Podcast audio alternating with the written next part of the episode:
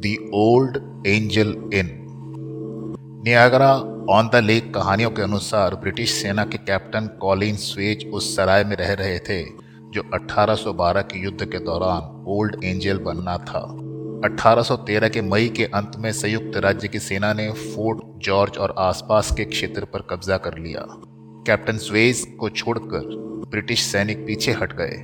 सराय के मालिक की बेटी को देखने के लिए स्वेज सराय के पास रुक गया। जिससे उसे प्यार हो गया था। अमेरिकी सैनिक ब्रिटिश सेना को खदेड़ते हुए इमारतों को जलाते हुए अंदर बंद हो रहे थे।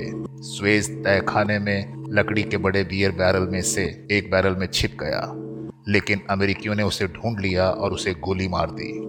जाने से पहले उन्होंने सराय को ज़मीन पर जला दिया, लेकिन कैप्टन स्वेज की कहानी यहीं खत्म नहीं होती है।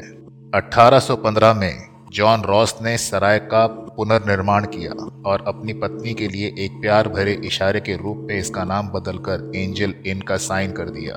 सराय के वर्तमान मालिकों द्वारा उद्धृत समाचार पत्र की कतरन के अनुसार भूतों की कहानियाँ 1820 की शुरुआत में शुरू हुई।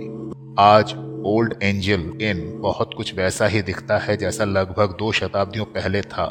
हाथ से कटे हुए बीम पहली मंजिल की छत को सुशोभित करते हैं। और तख्त फर्श अंदर हर कदम के साथ गूंजते हैं और वर्तमान मालिकों के अनुसार उनमें से कुछ प्रतिध्वनित पदचाप कैप्टन स्वेज के हैं। सराय, मार्च उन्नीस से लिंग परिवार में है। ओल्ड एंजल इनके महाप्रबंधक सामांथा लिंग के अनुसार कई मेहमानों ने पिछले कुछ वर्षों में भूतिया घटनाओं की सूचना दी है कि वो मानती हैं कि खारिज करने के समान है। जब वे सराय में अपने बिस्तर पर थे तो कई मेहमानों ने कप्तान स्वेज की आँखों के स्तर पर देखने का दावा किया है। लिंग ने कहा, वे जागते हैं और वो अपने बिस्तर के पास हैं, जैसे वो फर्श से ऊपर आया हो। तो वो उनके साथ आँखों के स्तर पर है और उसके पैर अभी भी फर्श से नीचे हैं। वो उन्हें दिखाई देता है, लेकिन जैसे ही वे बैठना शुरू करते हैं, वो गायब हो जाता है।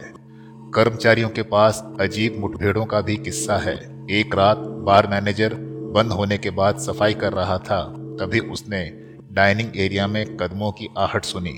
उसे डर था कि कोई बस अंदर घुस गया होगा, इसलिए वो कमरे में ये देखने के लिए दौड़ा कि वो कौन है। वहाँ कोई नहीं था, लेकिन हैरानी की बात यह है कि टेबल पर रखे चांदी के बर्तन बिखरे पड़े थे। आज ब्रिटिश यूनियन जैक का झंडा सराय के ऊपर फहराता है, लेकिन सिर्फ़ इसलिए नहीं कि ये एक अंग्रेज़ी पब है। कैप्टन कॉलिन स्वेज को खुश करने के लिए ब्रिटिश रंग भी उड़ाते हैं। कैप्टन स्वेज को अपनी असामयिक मृत्यु पर आज भी नाराज़गी हो सकती है। ऐसा कहा जाता है कि बार में अमेरिकन बियर के केक्स अक्सर खराब हो जाते हैं, जबकि ब्रिटिश और कैनेडियन एल्स से भरे केक्स ठीक से काम करते हैं।